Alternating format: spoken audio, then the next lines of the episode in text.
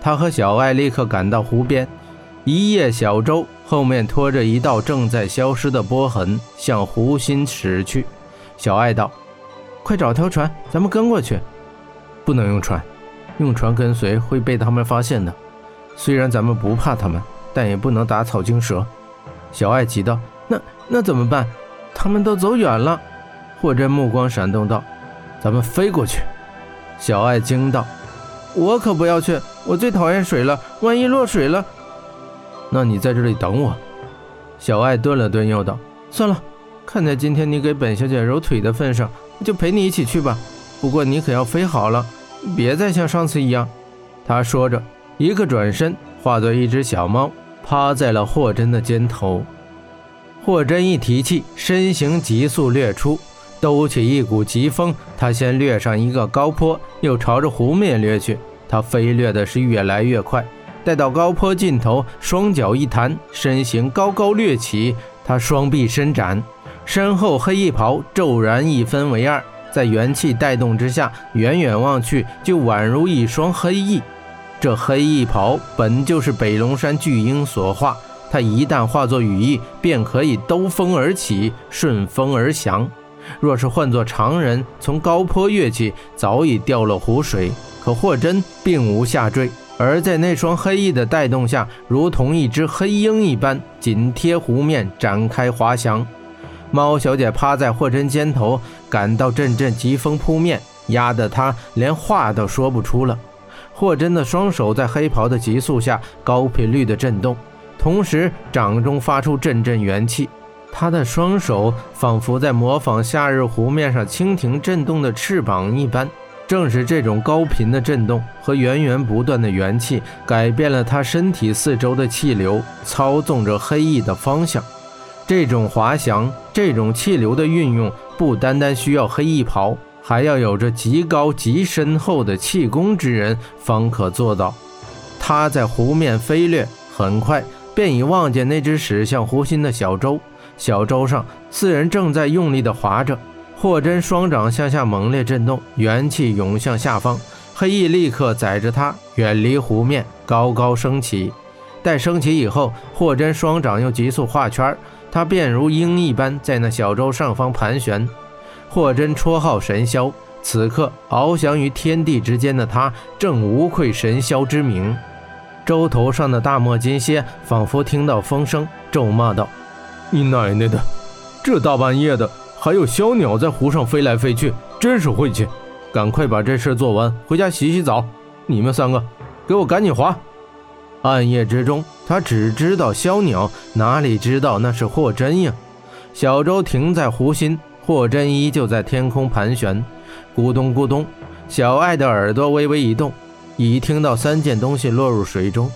它是三个大袋子。他立刻拍拍霍真肩膀示意，霍真朝他微微点头。在滑翔中，霍真是不能开口的，因为他耗费了大量的元气，开口就会泄掉。他便立刻下坠，小舟仿佛比来时轻了许多。他们快速地驶离湖心，一定要找到那三个袋子。霍真心道，他目光如炬，看到离湖心不远处有一点忽明忽暗的渔火，那定是艘渔船。霍征缓缓吐口气，双手震动减慢，黑翼收缩，他人便如鸟一般急坠而下。一艘小渔船正在湖面飘着，船上闪着灯光。老渔夫仰卧在船板上，手里拿着酒瓶，他已经有些醉了。今晚他已下网，只待明日丰收，满载一船的鲜鱼到早市上去卖。因这风筝大赛的缘故，这几日生意确实不错。他是要好好赚上一笔，好回去给老婆孩子买些礼物。骤然间，一只黑色大鸟急坠到他的船头，来势之快难以描述。老渔夫还以为自己喝醉了，这世上怎会有如此大的飞鸟？那鸟坠在他的船头，这小船竟然没有上下起伏。他以为是在做梦。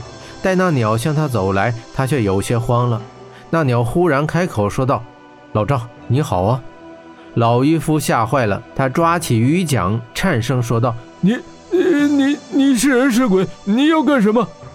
那鸟又走近两步，温和地说道：“啊，老赵莫慌，我只是想借船一用。”说着，他伸出一只手掌。此刻，老渔夫已看清那鸟竟然是一个黑袍人。他掌中有一样东西，圆圆的、闪闪的，竟是一枚金币。一枚金币，莫说租这条船，简直可以买下整艘船。老渔夫开心地划着桨，载着客人向湖心驶去。这客人出手大方，不管他是哪儿来的，老渔夫只当他是天上掉下的财神。那鸟当然便是霍真。他屹立船头，紧盯着湖面。忽然，自他黑袍后闪出一个娇美的小姑娘，正是小爱。小爱在霍真耳边说了一句，霍真立刻挥手道：“停在这里。”老渔夫立刻停了桨，他眨眨眼睛，左思右想，完全看不出这小姑娘是哪里蹦出来的。你确定是这里？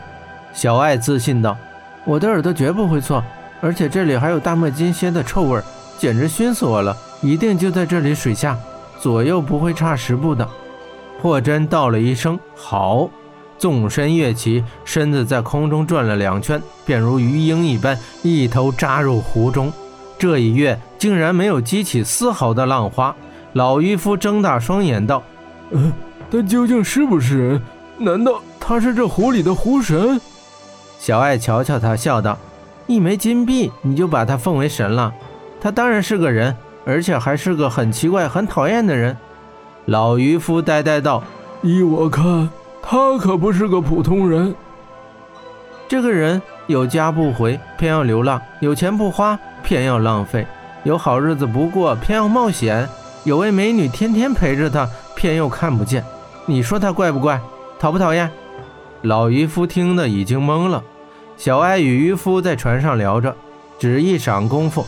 霍真从水中露出头来，他从水中掠起，双手成爪，那三个袋子竟然跟着他从湖中跳了起来。待他掠上船头，三个袋子也纷纷跳上船。老渔夫早已看傻，他又岂能明白这是霍真在用天鹰夺的气劲将袋子抓了上来？渔船载着他们回到湖畔，霍真又扔给老渔夫一枚金币，并告诉他明晚还会用他的船。老渔夫欢天喜地地走了。霍真在湖畔找块空地，解开三个袋子。他一面解开，一面用手遮住小爱的眼睛。你最好还是别看了。小爱不悦道：“什么东西神神秘秘的，我偏要看。”一把拉下霍真的手，不禁大吃一惊：是尸体，袋中装的赫然的三具死尸，赤裸裸的死尸。